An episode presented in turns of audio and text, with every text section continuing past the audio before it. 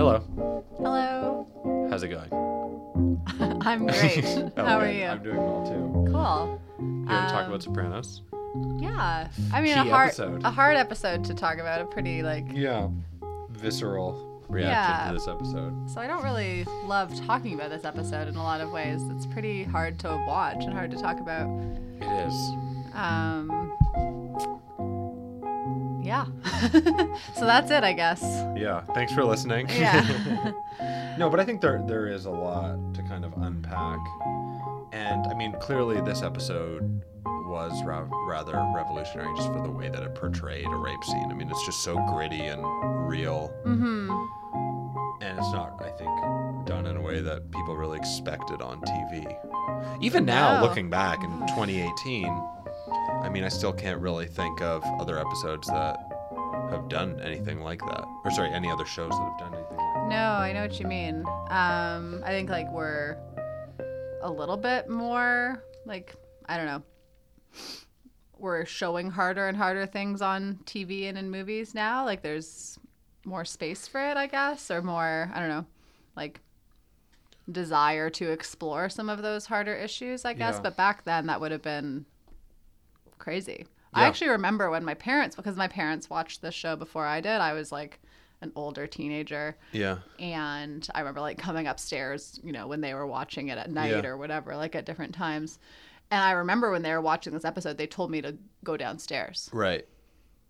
Um, and I was a teenager, you know, Yeah. like, but they were they were like, no, you can't watch this. Yeah. That was like something that Right. they didn't want to expose me to, Mm-hmm. right? So it's interesting, like with this episode, like in light of kind of like the fortunate son stuff last week too, right? Like, what does it mean to protect certain people from information or from a lifestyle or whatever? Um, what does it mean, like how Melfi's son shows up at the hospital? Right. afterwards. So I don't know. I think there, you know, there's definitely important things. Um, I think there's also, and we can like choose what we want to talk about, I guess, but I think there's also a lot in this episode around like what it really means to take someone back. So we have it like with Interesting. Melfi and Tony, obviously, we're still continuing to kind of like understand why she took Tony back as a patient Yeah. or why she's so hesitant to like not let him go as a patient Yeah. we see that she's taken back her ex-husband Yeah. richard um i had one other thing in my head but i forgot it at this point Okay. Yeah. um but maybe it'll come back to me so i think like there's an aspect of that too that i kind of want to explore Right. and then i don't know what else Yeah. would you have anything else you Yeah. Well, I mean, I think that like Melfi as a character is really unfolding Yeah. in this episode, and I think it goes deeper than just the the rape scene. I mean, I think there's also a really like deep investigation of why she needs Tony Soprano in her Mm-hmm. life. And I think that this episode sets up something where she could use Tony for something in her life that she couldn't get from anywhere else. Mm-hmm. And that's something that she really struggles with and ultimately makes a decision on in the end of the episode. yeah Um, yeah, and so I mean, I think that she, it's a pivotal episode for her in a lot of ways. Obviously, this is a pivotal, catastrophic moment in her life life yeah that she would be struggling with for the rest of the time that she's alive. But I think that she also makes some decisions that alter the course of the rest of the show and change her relationship with Tony in particular. Hmm. yeah there's a lot there's a lot what do you want to kind of start with talking about Well, I know you were interested in the first scenes and the way that they unfolded, so I'd be interested in hearing your perspective on that. Yeah, no, I just kind of, like kind of in light of that, like you know what it means to like take people back, kind of thing. I just thought it was an interesting. I mean, this is an incredible episode. Like, let's just put that out there. I know we say that all the time. Um, I think this is an episode that like is it's almost like a standalone episode in some ways. Like it, I don't know. It kind of it guides you through this progression. Um, and we have you know like this rape scene happening almost in the very middle of the episode so like that you know just like i don't know the arc of this episode is really Yeah. interesting and it kind of does tell in some ways like a full story about this event and the things that are going on around it but we have the first scene we have is irina calling the soprano household right Yeah.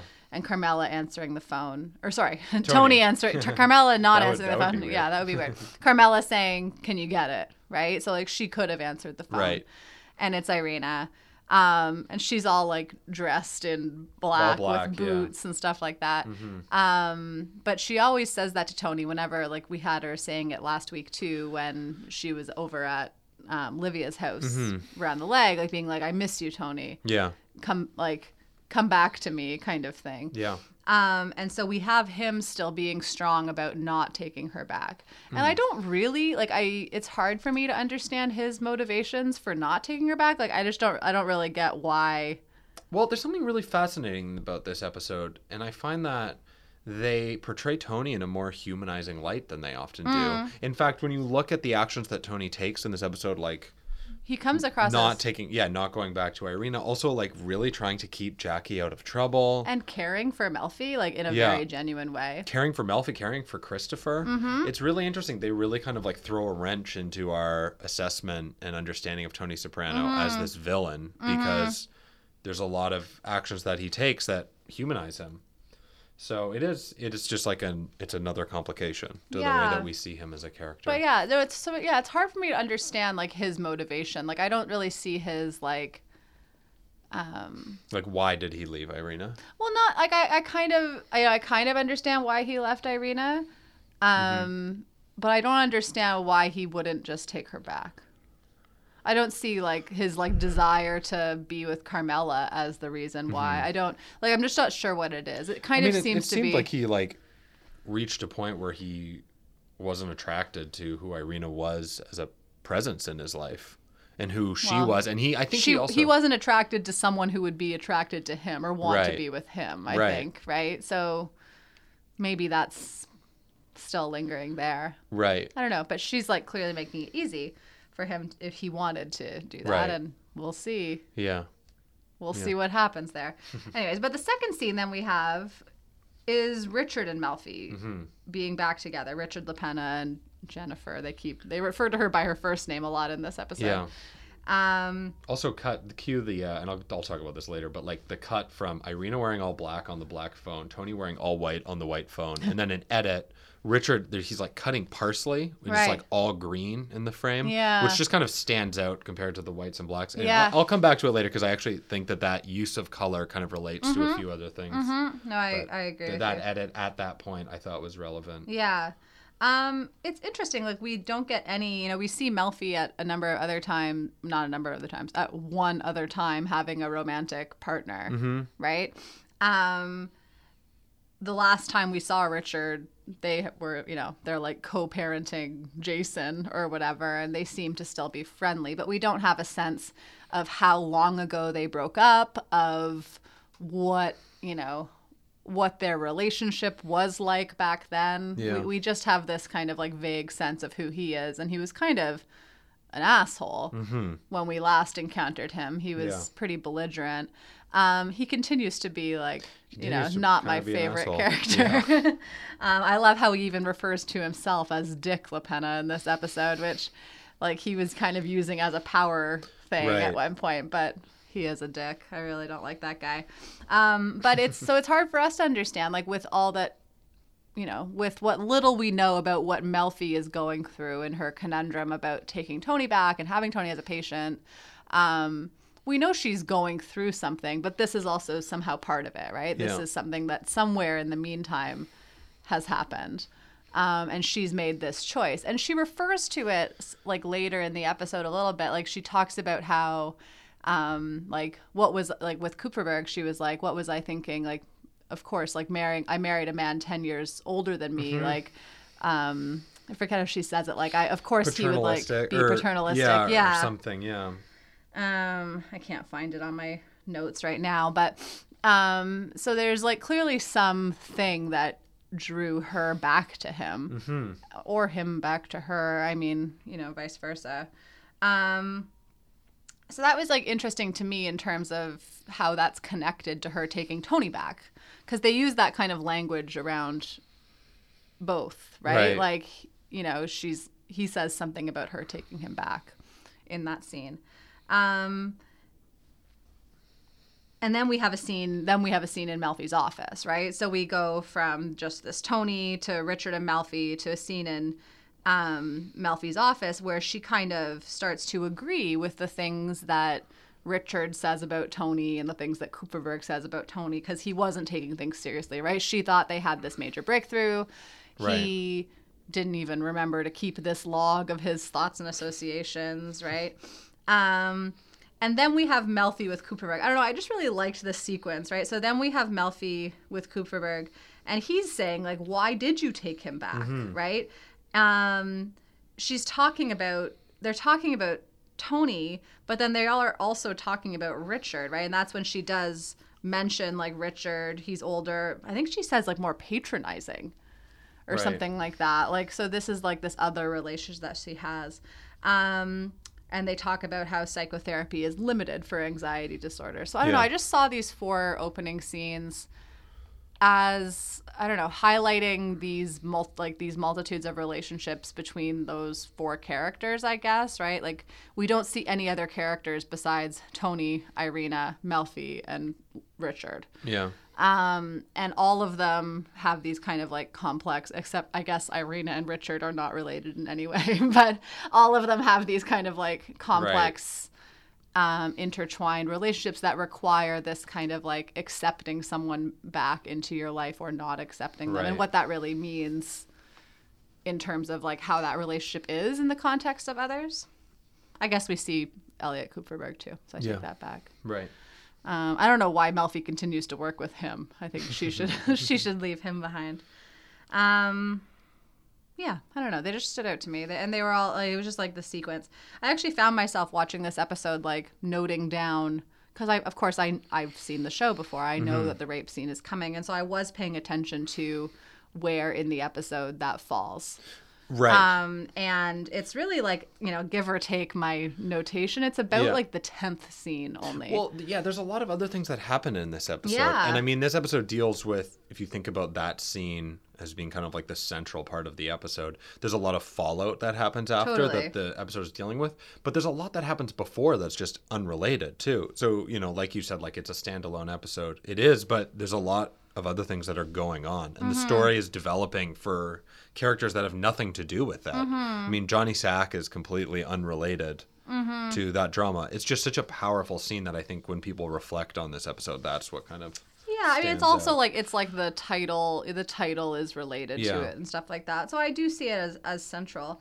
Yeah. Um oh, definitely, obviously. definitely central. I even see I don't know like like kind of what you were saying about Tony like the way that Tony's portrayed in this episode like I think like the scenes that we do see give us a lot of insight give us a lot of that, right? They give us these kind of different perspectives on Tony. Yeah. So even when like it's like two scenes before the rape scene, um, Furio and Tony meet Ralphie in like a weird parking lot pizza restaurant. It's a really weird, like it's the way that it's positioned in the parking lot is very strange. But anyways, Furio and Tony show up and they're, you know, Tony's gonna talk to Ralphie about how he's put Gigi in charge of the crew, right? But before that, they talk about Jackie Aprile. And Tony says something like he's like um he's like being a parent that's the hardest part. Like he's like ac- trying to give ralphie actually some advice or Right. like you know like it's about being you know kind of a father to this jackie right? Like he's dating you know he's dating rosalie. I don't know. He's like actually kind of you know trying to be on the same team. Um but then he he says something i just wrote it i wrote it down he says something about like having bad tendencies like that ralphie has Yeah. these bad tendencies and he says i've got them too Yeah. and i think like and he's so he's like being pretty open and i don't know like Yeah. frank with ralphie Yeah. about that at that time you don't really see him kind of like show like admit that he's wrong or you know what i mean Right. but like in this in this moment he kind of like does try to connect with him and like explain and he like you know tries to help him to understand it at least which Yeah. we know that ralphie's a crazy Yeah. and he doesn't understand that yeah. Ralphie definitely starts to be established as a crazier person. oh person. yeah i have i wrote it right here episode. ralphie is a crazy Ralphie is a crazy. Which I think I didn't finish my sentence. Ralphie but- is a crazy. Yeah. Yeah. Um, Also, actually, a progression of scenes there where you were talking about talking to him about being a father. Yeah. Like, what's plaguing Tony in this episode? Yeah. Like his problems when he goes to Melfi the in the, in session the with beginning. Melfi, and she says, "Are you happy?" And that kind of largely goes unanswered, and then it changes into this diatribe about his per- his issues with AJ, Mm-hmm. or maybe more just like stories about AJ. And then actually that has this weird kind of fade out, and then it kind of just like leaves it, goes into Kupferberg's Yeah. scene where Melfi is talking to him, and actually that's really interesting because at that point they introduce the idea of Melfi recognizing that she's been conned by a sociopath, Right. which is something that starts to come back a lot in this show. Right. Um, but then also, yeah, that also is very shortly leading into the scene with with Ralphie bringing Jackie to um, the guy's brother-in-law, mm-hmm. mm-hmm. this you know guy who operates the route, and obviously we're seeing a much more violent side of Ralphie, and it's you know it's it's identifying him as as crazier than what we're even used to in the in the mm-hmm. mob family. Um. Yeah. I was gonna say something. Sorry, I just lost my train of thought. Oh, he smashes The toy um, airplane. With with a phone, with a white phone. Ooh, there's so many phones. I Okay, know. I, can't even I can't even hold back, but it's it's complicated to decipher what the the implications could be because and we've talked about especially in season 1, you know, the use of phones, black or white phones kind of signifying different things. But there's a lot in this episode. That very first scene, Tony and Irina, Tony on white phone, Irina on black phone. Later, Melfi calling Carmela, Melfi black phone, Carmela white phone. Then we have Richard La Penna calling the detective, Richard, you know, on a white phone. There's for something that they established in season 1 as a symbol, mm-hmm. it's it's interesting to see the way that it's kind of creeping in, Yeah, the way that it's creeping in here. I know. We never see two And also, yeah, the characters on the same Ralphie. color phone. I know. I know. I know, and okay. smashing. I know. Anyway. It's it's just something I I like. I don't know. It's weird. That's a weird one. I don't know what to say about it. it's worth noting. Yeah, it is worth noting. and uh, if any of you have better ideas that I can come up with in Um, Yeah. this moment, then please let us know because Yeah. I'm very interested. Well, and there actually is like quite a bit of communication that happens by phone, and I kind of like think about it in terms of like the wire that the FBI have set up and stuff like that too. Like just kind of these channels of communication, like we see when he goes downstairs with Christopher, right? Like the um, the people listening outside um, from the basement and stuff like that. I don't know. There's just something about like the way in which characters commu- like are overheard or Yeah. communicate with each other. I'm not sure. hmm Um, well, there's like often like two sides of an issue too, right? Right. Like, and we have talked about blacks and whites representing like kind of like a like a dualism, like a kind Mm-hmm. of like a duality to seeing the world and issues and having kind of like a right and a wrong Mm-hmm. or a simplified view. So a lot of the time when there's conflict between characters or two sides of a story, they're kind of represented by two different Mm-hmm. sides. I thought black meant death. White too. Yeah. yeah. I don't know if it's decipherable. I, I like don't know if Yeah. like but I, I can tell he wants us to pay attention to it. So I do think it's it's intentional yeah. for sure. Oh yeah. Oh yeah. Yeah. Um the thing about so like just to go back to kind of like this stuff like all leading up to the the scene with Melfi in the stairwell. Um we have her so like she you're right like she came to terms with the fact that she's being manipulated. Yeah. Right? So then we see her in the next like after that scene with the weird pizza restaurant in a parking lot um, that we have her we have a scene in Melfi's office and that's when she's really pushing like you know this change in your course of therapy uh, i'm going to bring you some reading materials but then she kind of changes her mind mid scene like tony's like you know what? You're right. Like i should um like you know maybe it is time for me to change. Right Yeah. and then she says no. Well, that's right? That's kind, a- kind of like at the end the ending scene also Yeah. has a no. Well, I- I you know but yeah. she's like no. And then she kind of backtracks like i'm just saying like we'll start talking about it um like just i'll, I'll bring you some information like she kind of goes soft even though she comes Yeah. in kind of like hard on Well, him think so i don't know why she changes her Well, mind I think there's really like there. layers there. So I mean, there's Yeah. Mm-hmm. two no's that Melfi gives in that last scene. So there's the no in terms of you know Tony saying maybe it, I am ready for CBT, and Melfi saying no. So she really backs off on her Mm-hmm. and principles that's right before the rape scene No, I'm talking about at the very end of the episode. Oh. Yeah, where she's where Tony is. Well, we, we have it in that in that earlier scene too. Right. So I mean, I Yeah. think that I think there's there's there's many actually. Yeah. In terms of where the episode ends up, and in terms of like the finality, it's Yeah. complicated and it's nuanced because there's these two no's. There's um, the the final no that we get of the entire episode, Mm-hmm. which means that she's not willing to engage with Tony and have him be violent Mm-hmm. and to solve this problem through his means. But she also says no about him leaving her. So, Mm-hmm. and we've been dealing with the fallout that she's been having over treating Tony, and we know that it's you know a very complicated psychological issue for her. Mm-hmm. So she actually backs off in terms of letting him leave, Mm-hmm. but she does not back off on breaking the social compact, as she says, not contract. I'm not sure why, but I know they keep talking about the social compact in this episode. Um, yeah, I don't know. Yeah, it's interesting, right? Like, again, I I never like gave Melfi that much attention. Like I I like I paid attention to Melfi's storyline, obviously, particularly like you know, of course, in this episode, you remember this part, but like like I've said in earlier in like past times that we've talked about this, um, I've never seen her quite as like problematic as I do this time around. I kind of like put the blame all on Tony. Like Right. I didn't like I've never really she's a human character. She's human, yeah. sure, like it's not like you know, like. But I've just never really noticed that, I guess, before, like how her psyche and her issues and her, um, her dreams all Yeah. come, in, you know, come into play here. Yeah. That's just this is just a total aside, but who, which characters do we see dreams for? We see them for Tony. We see them for Melfi. We see Christopher. Christopher. yeah.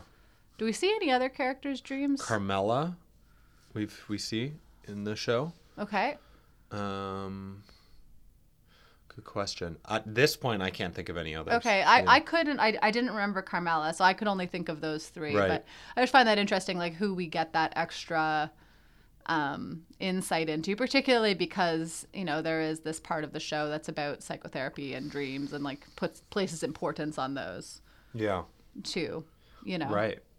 Yeah. Um, and why we get their perspective and not that of other characters, I'm not sure. Totally. It's interesting too how I mean whenever Melfi has a dream, I mean it's such a different experience for us as a viewer because it's so broken down for us. Typically the show is much more ambiguous in terms of when it's dealing with subconscious Mm. imagery. But whenever it's with Melfi because she's an expert and she's often talking about it with Kupferberg, we actually Yeah. get like a very like literal breakdown of what's Yeah. going on. About what's maybe. So we're actually on. well maybe. And actually Yeah. I think it's problematic. I Yeah. don't think it's as simple as this is the correct Yeah. answer. Like it Which never is in Kupferberg the show. always wants to pretend that it is. Right. He loves that. and maybe like I want to pretend. I want to pretend that there's real answers to this show, Yeah. but it's difficult. We all do. I mean, that's a human. That's what he's playing with, right? Yeah. Like he that's our like human desire to like, you know, understand why the phones are black and white, but Mm-hmm. we can't.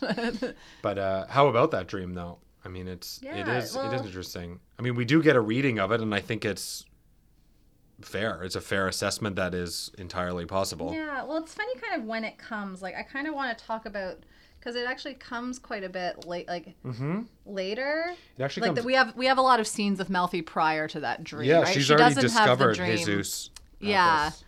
she doesn't have the dream right away, right? So so after that scene in Melfi's office, we see her going down the stairs and that's when we see this rape scene happening, right? She's talking to Richard on the phone. Um you know, she does we do note the guy coming down the stairs, right? Like the we have some camera emphasis on him. So we look at his face. I, Mm-hmm. Yeah. I I think she also like she's able to identify him, so she has looked at his Yeah. face as well. Mm-hmm. Um, and then we have, I mean, that really awful scene. Um, and then at, right afterwards, we have Melfi in the hospital, right? Yeah. Directly after. We have Richard coming and, like, you know, caring for her kind of thing, like, Yeah. you know, in this very Richard way. Um, and he's mad. Like, you know, he kept, he, he and throughout the Well, episode. so is Jason, her son. well, Jason's He's really, really he's angry. really mad. He's, like, yelling. animals are running wild. Yeah, the world is a fucking sore. The Yeah. animals, they're winning. Yeah. Um, Which is an interesting concept too, because in large part in the show that's true. Mm-hmm. The people who are taking and doing what they want are rewarded for it. yeah. And so there is it is hard to find recourse for the people that are just hit. In fact, there's even that line from Tony near the end, that's what's wrong with the world, you know, and, and he's saying an innocent person is driving along and some asshole comes and Right. rams into you. And yet, you know, the irony that there's no self reflection there that he's one of those assholes ramming into innocent people Of course. all over the place. But I think that that's connected to what Jason is yelling about, you know, that these animals are winning. Mm-hmm. Obviously, Tony has nothing to do with this Jesus Rossi incident, but it is connected in that there are impacts on people who have nothing to do yeah. with this world, like the soldiers that Tony talks about. Yeah. They're not invested in this war. They haven't, you know, signed away their life to this cause, and yet they're still impacted by it. Yeah, no, totally. Um, it's interesting here. We have these kind of like three scenes in a row, or actually like a lot of scenes in a row with Melfi. So we have, and this is why for some reason I felt compelled to do this. But we have Melfi's office, we have Melfi's rape scene, we have Melfi at the hospital. We have Melfi calling the Soprano home, right, to tell, to try to tell Tony, but ends up telling Carmela that she has to cancel Yeah. um, Tuesday's appointment or whatever. Then we have a little bit of a scene at the Soprano home right afterwards where Tony's eating celery. I know you wanted to talk about that. I'll give you a second to Yeah. talk about it in a second. It's okay. Um, and but then he does. He asks. Car- he he kind of broaches the topic of Carmela coming to therapy with him, right? Which he had kind of said like Mm-hmm. Again, another humanizing incident for him.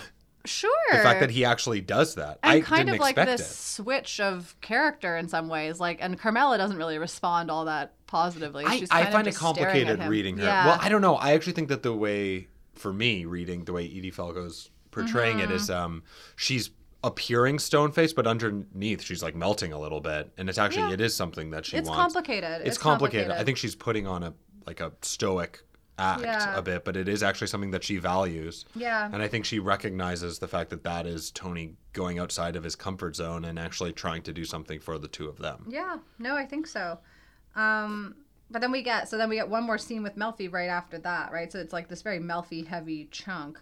Um, we see her on the couch like waking up from a nap, Mm-hmm. right? And that's when we have Richard calling the detective and this whole scene that ensues with him talking about the rape Yeah. and like um, referring to himself as Dick.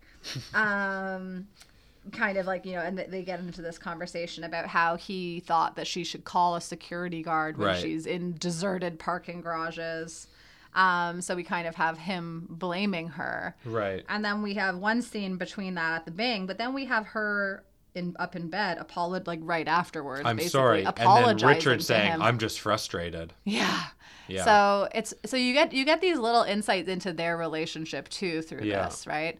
Um anyways, that was just so like it was just that Melfi heavy chunk that I thought was important. But do you want to talk about celery and parsley? I would love to talk about. or I, celery. or we can No, or no, we can I've- finish talking about Melfi and no, no. I actually, I mean, based on those scenes you just talked about, I, you know, there was a few things that I noted. Yeah. Um, and I think they're all related. So, I mean, one of them is that moment actually where Tony is kind of showing, not remorse, but he, he's he's showing he's like he's caring for Melfi, and basically Mm-hmm. he's showing, you know, feelings that you know she was, albeit in a car crash, and he's eating Yeah. the stick of celery. I actually thought that that was really interesting because we almost never see Tony eating anything healthy. No. And the way that the the frames are yeah, the way that everything's composed it's always very intentional that the celery is in the shot Yeah.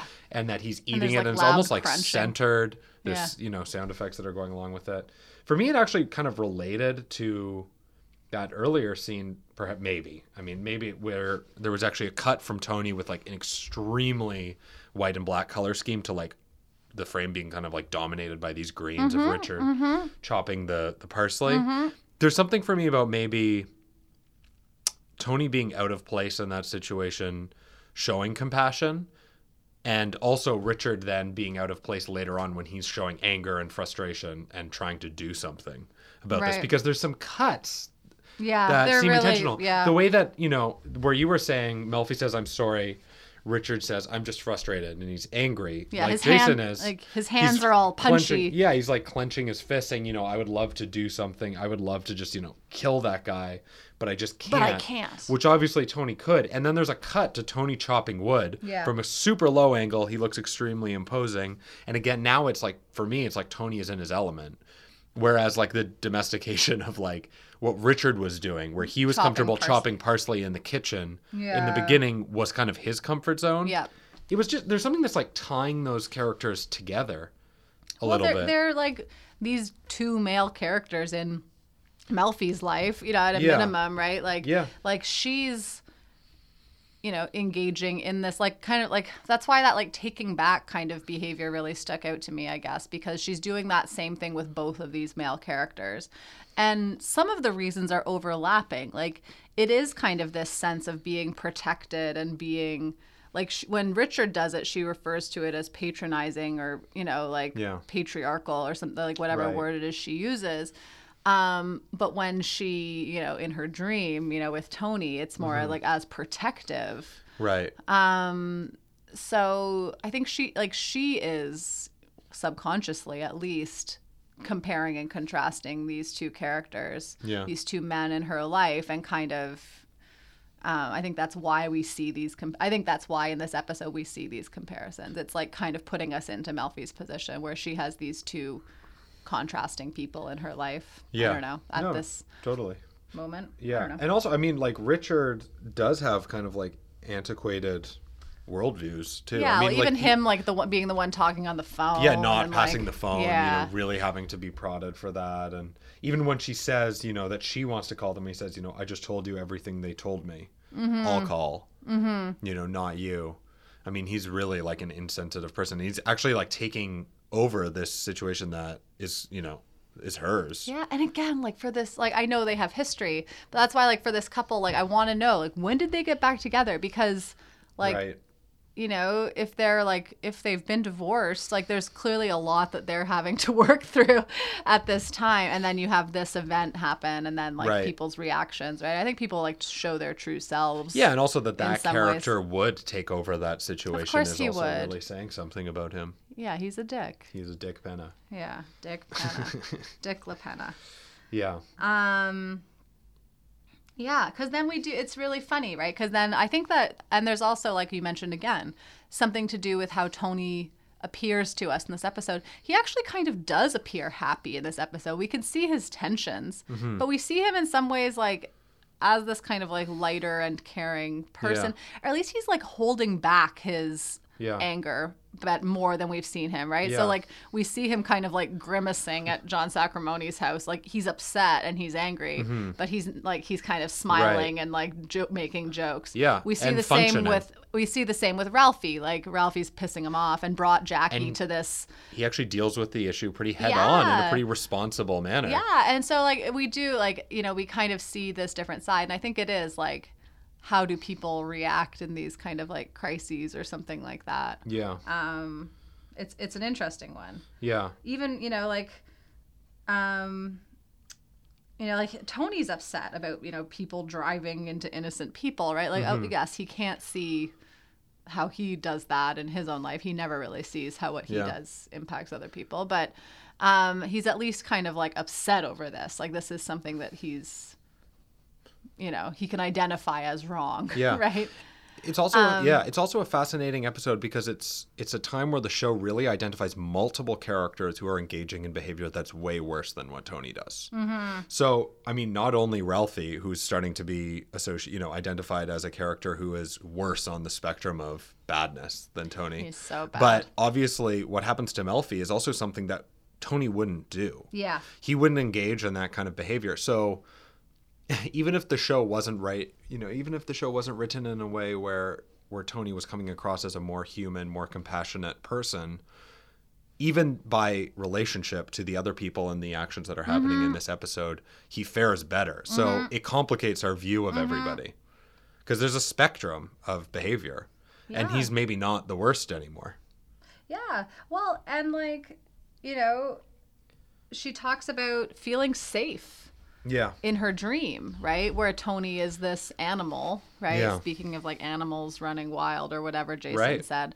Um, you know, we ha- so we have this dream, right? We hear this car sound, we see this high voltage when digging sign, which Yeah.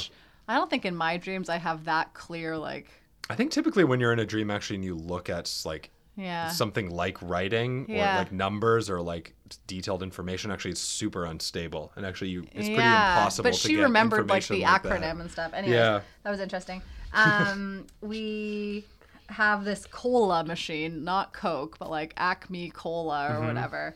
And she's paying for it with macaroni. Which Um, makes sense, as one does. and then she's reaching in to get it and she's stuck. And that's when she sees the dog. Um, she gets one macaroni back for some reason. nice. It's like returned to her. We have, we see Jesus and then we see him getting attacked by the dog, right? Mm-hmm. And she says afterwards that like that made her feel safe. She thought the dog was coming for her, Mm-hmm. but actually it made her feel safe. Yeah. So, um, you know, I don't think Richard La Penna makes her feel safe. No, and I actually think that the show like intentionally identifies him as a not powerful character. Like Yeah. even like Melfi waking up from that dream, he's wearing an eye mask. Yeah. Like he's just kind of lying there. Like he's not a powerful character. No. And if you contrast that to Tony chopping wood from like the lowest possible camera angle, Mm-hmm. it's it's the opposite. It's the opposite thing. Well, and we see like, yeah, we see Melfi like you know with stronger v- views too in some ways. Like she talks about how the justice system is fucked. Fucked up. She could have a certain satisfaction in knowing I could have that asshole squashed like a bug. Mm-hmm. Yeah. Yeah, but she doesn't want to break the civil compact. Um,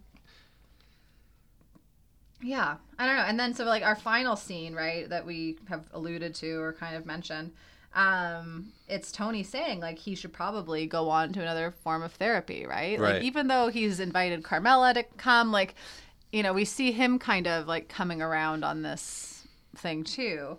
Um, and Melfi says no, and then she bursts into tears, right? And he goes over to her. He's like, "Do you want to say something?" And then you know we see this like extreme close up on her face, and she says no, Yeah. um, Very definitively. really definitively. And you know, it's like it's like it's whatever. It's Melf is the character of Melfi's choice that she did that. But I I also kind of like struggle with like she's disclosed some things before to Tony. Um, and so what's kind of like helping her to not do that now? Or like what's making her feel safe enough that she's going to be protected from Jesus who's, you know, back on the loose and working at the wrap store or whatever wherever his is what is it called? It's like something wraps. I'm not sure. Yeah, I love that Um, scene though. There, it was so because like when she walks in and everybody's wearing the red hats. For me, it has this dreamlike quality where we feel like it can't be true. Yeah. Like she's processing it on some kind of like her subconscious is Right, coming like out. everyone's I'm expecting for it to be Yeah. a dream, but it's not. Yeah. And I mean that's such like that would be a typical thing for me to associate with dealing with trauma Mm-hmm. to see it everywhere. But then there's this fact that in this world these things are all related Mm-hmm. and do come back and that she actually discovers it and could do something about it too is really interesting because that's actually separate from her dream Yeah. that's reality Yeah. when i saw all those hats it seems like it's heightened reality and it's impossible Yeah, it's well, and that happens before her dream too, right? Like I think it's kind of Yeah. like triggering in some ways Yeah. of like now she knows where he works. Right? Yeah. Like now she like has this power. exactly yeah i think the first time i saw it. it. though i think i probably thought that it was the beginning of a dream Interesting. I never yeah, yeah. I I can like now that you say that, like I can definitely see that. Yeah. But like she doesn't make the connection until she sees his picture. right. You know, like she doesn't, right. Yeah. You know, she doesn't know that that's where she's going to, yeah. Where he this person would work. Yeah, and I mean, we definitely have like a, a heightened from their um, way of portraying reality in the dream sequence. It's actually like that dream sequence is really, for me, really referencing the last scene of 2001, the Stanley Kubrick movie, which is something that David Chase has talked about in reference to the last scene of the mm-hmm. entire show. He said he was trying to get the feeling of that Star Child scene. And actually, they do some of the exact same thing. So I think we've started to talk about these POV shots where they identify like a character's perspective and using the camera to mm-hmm. show what a character's seeing. And they do that in this dream where you see Melfi's face establish it. Then we see another shot where we see what she's seeing in that room. Yeah. Except she's there now. Yeah. So there's this like time continuity gap, which Yep. works perfectly for a dream Yep. because it doesn't flow sequentially. But that's also, I mean, check out the last scene of 2001. I think you can see a lot of parallels just Right. in terms of the way that it's filmed, and it's definitely borrowing a lot from from those scenes. Yeah, yeah. No, it's an interesting like kind of mind fuck, if you will. Like, how do you like? Because we talked about that with Melfi's other dream about seeing Tony, um, on the windshield or on Right. the on the You're hood of of the, the on, on the hood of the car. Um, and we talked about how like she's looking at herself, looking at Tony, Right. in this dream, right? Yeah. But dreams are weird because, you know, like we're portraying a dream on a television screen, right? Like whose perspective is it viewed from? Right. It's kind of viewed from our perspective, right? Like Yeah. even in Tony's dreams, like Mm-hmm. we see him in the dreams. Is that would he be like an onlooker of that dream? Like is he seeing himself in the dream or is Right. he himself in the dream? It's hard to Right. you know, it's hard to position it when you have to show it on TV. Yeah. But I think there is that aspect, like I think it links into psychotherapy with like what it means to kind of like look at yourself and analyze yourself, right? And Melfi is engaged in that kind of behavior Yeah. more so than any other character really in the in the whole show. Like she's actually the one who's kind of taking the time to unpack her own issues Yeah. um, and really look at herself, right? And I think in this episode it is like she would have to deal with herself if she had broken the social compact. Yeah. Um, and she's like, I think know- we were just saying compact now. The social. I know. Is that a thing? I thought it was social contract. Me too. But For, actually, it's interesting because, like, for me, it makes me think of like compactor or like gar like garbage. It's like Mm. a garbage term. So, like, of those malapropriism, that's the right word, right? Malapropriism. but they're a malapropriism for Oh, the man, word I'm all- yeah, Yeah. all over the place. Yeah. But yeah, actually, the fact that it's a social compact for me, that makes me think of like a garbage compactor, which is obviously such a big part of this show. And they talk a lot about garbage being their bread and butter, the garbage industry, and there's something about them kind of shitting on the social contract and the social order and the fucked up justice Mm-hmm. system that. I think it's intentional that it's a social compact. I didn't expect Maybe- it coming from characters like Richard La Penna and Melfi because they're from a different kind of like part of society Yeah. than the other characters who make those mistakes. Yeah. They're supposed to be quote unquote more educated or whatever. Yeah. But they still make those mistakes. I don't know. Maybe some people say that. Maybe Maybe there's just let us know if social compact is a thing. yeah, I know. We're Canadian, so maybe yeah, we maybe just we don't call it that in Canada. Yeah, I don't know. um, yeah. What else did you want to touch on with this well, episode? um, I mean, the scenes with Johnny Sack are, you know, for for Tony walking in, him talking about his great room, Mm-hmm. separate from his living room. The way that that great room is is filmed and set up for me, it's so similar to Tony's Mm-hmm. great room, or whatever, but bigger. And maybe like allow like the windows are allowing more light. It's just like it's a more inspiring space, Mm-hmm. and the way that it's filmed is very like imposing camera work. Yeah, I noted that too. And you know, he even talks about how it's separate from his living room. So there's like an aspect of jealousy for Tony as a character that Johnny Sack has more than him and is now like in his domain. And Johnny Sack, I think they really go out of their way to identify him as being different than the Sopranos crew. When he walks into Satriale's and you know, he's saying you don't stay up with current events. Yeah. Um, he's wearing a suit. Yeah. They're all, you know, Gigi Cestone is, well, all of them are, are joking about Ginny Sack and her weight. Right. Which We'll keep watching because there's going to be a lot of impact from weight jokes on Ginny Yeah. Sack. But Johnny comes in in a suit, you know, he, he's not interested in these kind of like degenerate Yeah. jokings about weight and coups, I think, as he says. yeah, But, you know, and, and he called them a bunch of illiterates. yeah, yeah. So that doesn't sound like something the others would call him. But I think he's identified as a character from a different Mm-hmm. from a different realm. And but it's interesting that he makes this choice. He and his wife make this choice to move to Jersey. Yeah. And he gives some kind of crappy excuses. Like he talks about the schools. Aren't his kids older? Like, does he have kids living at home with him? Oh, I feel like his kids are older. Like that's irrelevant. I don't know if they've I, they've introduced his Well, kids know, yet, but- but... yeah, I think they're older. yeah. Well, at this, I, you have to think about. Yeah, I mean, probably could be in high school. Yeah, maybe. Yeah, Okay. But anyway, I just felt Yeah. like I like all these excuses, right? Like, and he tries to reassure Tony, like, "Oh, I'm just, it's just a place for me to live. Like, Yeah. I'm not trying to get involved." Yeah, Um, but we see, like, then he shows up at uh, the Right, back room of the Satriale, Bing. yeah. Was yeah. or was it Bing? It Okay, was, yeah, yeah. okay. Um, and is getting it like he just like shows up Right. there while these guys are making jokes about his wife, right? They're not expecting him to show up. He's supposed to be in New York. Right. He's not supposed to just be able to show up at the Bing, Right. you know? Yeah, and they feel comfortable to joke about his Yeah, family. of course. And yet he's he's there, There now. he is, and he'll stay here. Yeah. It's, it's interesting. Also, when they turn on the TV and Assemblyman Zellman, who's we've been briefly introduced to before us, talking Mm-hmm. about this $25 million beautification project, restoring Newark to its former glory, is interesting that they're all just sitting around talking about or thinking about the profit that's going to come to them. Yeah. Like the irony of this beautification project and this like public works project that has been manipulated basically to just siphon money into right the pockets like of the, these people. out of the beauty of what it's supposed to be it's Yeah. this there's also a long shot of some ducks during that That's right. segment which Yeah. is interesting um what about janice in Yeah. this episode Yeah, I love my my note I wrote about Janice. Her great line at the end. I was functioning at a very high level until Richie dies. yeah she oh sure my gosh, was. janice yeah she i mean i love when she's playing guitar Me too. Um, it's really funny. Like, why is she doing that? Um, she's waiting to get these records back, right? And then, you know, and it's funny. Like, she's she when the Russian mafia come and you know hit her on the face. Um, she's like, "How could you be so callous?" And they're like, "How could you be so callous? Yeah. Like, you took Or, someone's you, leg." callous. Yeah. like, um, yeah, it's really interesting. And then we see like she's kind of lost this battle, so she's choosing a new tactic now. Right. She's doing this religious Janice thing. Right. And you know, Tony clearly seeing through it immediately. yeah, he's like, we've been here before Yeah. with all these things. So yeah, Janice. Yeah.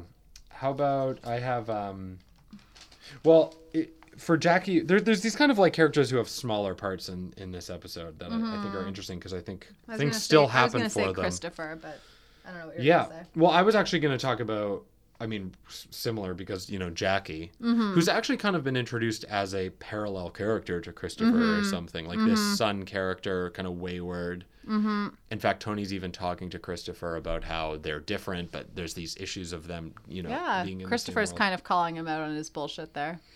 Yeah. Exactly. You know, yeah, exactly. Like, what does like that it's mean? good. It's not. It's good enough for me, but it's not Yeah. good enough for him, kind of Yeah. thing. Yeah. Well, and the idea too of like this conflict now between Tony and Ralphie. Tony wants to keep him out of the business. Ralphie saying someone needs to show him how the real world works. And, you know, obviously Ralphie bringing him into environments that are going to be leading him down a, Yeah. a- you know, an ugly path. We also see that you know maybe Jackie and Meadow. There might be. We see him. Could be, him maybe. and him and Ralphie talk about Meadow over that meal that they're having together. Yeah. Right. When we see Jackie like staring at Adriana. Yeah. Meadow comes up, and then we see them interact later. Yeah, we sure do. I um also, yeah, uh, we have uh, Little Lord Fuckpants. Oh yeah, I forgot about that. Who's Little Lord Fuckpants from the agents? Whose marker is that about Jackie? That was so funny. I know they're like, "Who's marker?" They're like looking through a book to see Yeah. whose marker that is. But yeah, Christopher's really upset, right? Christopher's like, um, "It's all right for me, but not for Jackie." And Tony kind of tries to like rationalize it. He's like, "Kids today, they're spoiled. Like, yeah. like they're not like you." And of course, we see Christopher at other mean, times be referred to as has to be, you it's know, really small Yeah, really small. um you know and like we see tony other times talking about how this younger generation they're all these like yahoos you know they do drugs and they're spoiled Yeah. right which christopher has been referred to now he's kind of passing that on to jackie as an excuse and then we get this like again like outwardly nice scene where he's like i love you you're a good boy Yeah. you know and that's very, fa- Very. it's very wow, fatherly Yeah. Strong, strong dialogue for Tony Soprano. Yeah. Say you're a good boy. Yeah. yeah uh, i don't we don't hear him say that to eight well he does say to aj you're a good son I think he he might even say You're those boy. words at one point. Yeah. Yeah. But um yeah i don't know it's an interesting it's an interesting scene right it is interesting like when we go back to last week's episode with the fortunate son like you know in terms of aj like would tony see that for aj would he see it for yeah, jackie would it's it's it definitely an extension of the last Yeah. episode. Yeah, Yeah. some of those themes. Um, the only other thing I think I had was, um, you know, there was like Tony and Melfi's kind of power play throughout the episode in terms of how this this is going to resolve itself. And earlier on, you know, Tony kind of pressing her with like, when things get hard, oh yeah pass me on to someone else. Yeah. and then Melfi backs off. So he, he says that at, like in an earlier episode too Right, and there's also Yeah. like an extreme close up on Tony. Mm. Um, the workout. So the, this this episode was directed by John Patterson, which is interesting because he's typically the director who they assign season finales to. right But there's always kind of a an importance to these like extreme close-ups of people's faces, and it's interesting how We they use it. yeah, in this episode. Yeah. But that kind of like actually callousness of of Tony, you know, to kind of be aggressive on Melfi, and the fact that she's not sure enough of her. Um, Like her reasons behind. yeah. Yeah. Exactly, and her principles for guiding her, you know, towards away from Tony. Mm-hmm, Um, he's able to kind of actually divert Manipulate it. her, and yeah. and another thing too that's interesting about that is actually she backs off because she does have the intention of kind of separating herself. He uses that kind of tactic and it works, and then actually right after that is the rape scene. Mm-hmm. Um, so it kind of like leads right into that. Mm-hmm. And yeah, Yeah. well, Yeah. That's that's all kind of I have too. It's like a, it's an interesting episode to talk about because there is so much. and it's so on and- dominated by the scene on Melfi. I mean, that's that's such a powerful, emotional, Yeah. and disturbing scene. It's a, it's also like an action heavy episode, right? Like Mm-hmm. we're in episode four of the season. The first two were kind of exploring issues. Like they, you know, like the first two, there wasn't a ton of action. There was a ton of like character development, I would Yeah. say. But this episode, it's a lot of action. We start to set things up for the season. Yeah.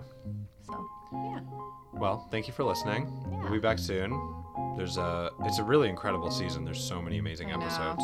So um, continue watching, continue listening, and we'll see you next time.